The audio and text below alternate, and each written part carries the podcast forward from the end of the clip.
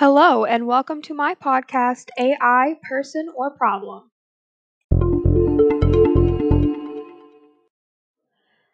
On today's episode, I will be discussing the increasingly popular argument on whether or not we should grant personhood to artificial intelligence agents.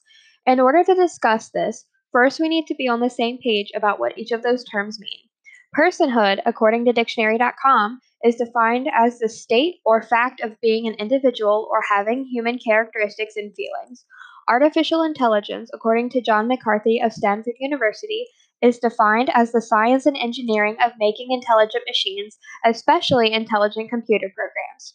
It is related to the similar task of using computers to understand human intelligence, but AI doesn't have to confine itself to methods that are biologically observable.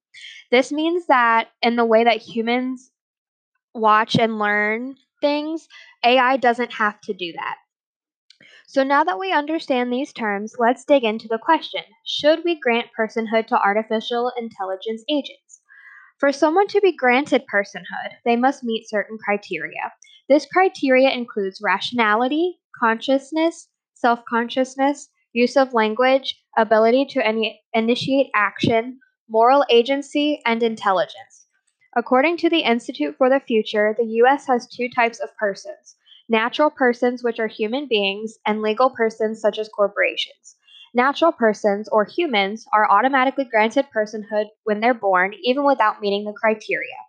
Legal persons, however, must prove through a series of questions that they should have the right to personhood. Now let's take a look at the requirements for personhood compared to what we know about AI.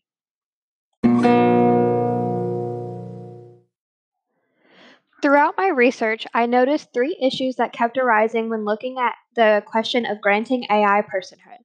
First, in the article The Quest for Personhood by Hugo Pagallo, although certain scholars claim that AI robots would already have the capability of fulfilling the awareness requirements, AI robots actually lack most criteria that usually are associated with granting someone or something legal personhood. Such artificial intelligence agents are not self conscious, meaning that they're not self aware. Uh, they do not possess human like intentions, and they're also not capable of properly suffering. Therefore, they do not meet self consciousness, moral agency, or ability to initiate action. The second problem I noticed when researching were the consequences of granting personhood to AI.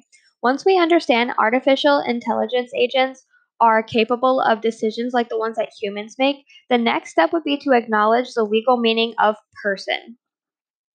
Giving this change in form of life, our concept of a person may change completely. The main argument here is that if we grant AI personhood, society would most likely need to change the definition of person that we're all used to.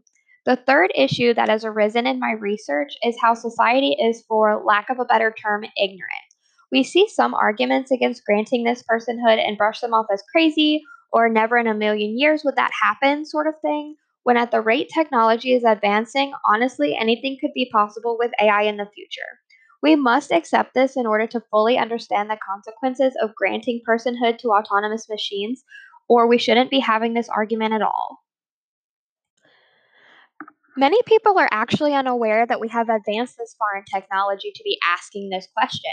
Surprisingly enough, most scholarly authors and readers agree that granting AI personhood would not be a good idea. As of right now, we only have a limited amount of knowledge on AI and what could happen in this scenario. I think the research I've been doing is important because it brings together a lot of aspects that have been researched on their own.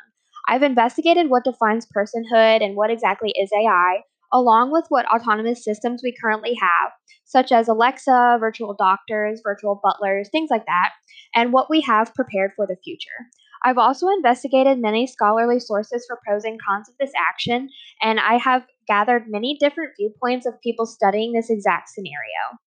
Personally, I don't believe we should grant personhood to any form of AI until we are fully aware of the consequences that could occur.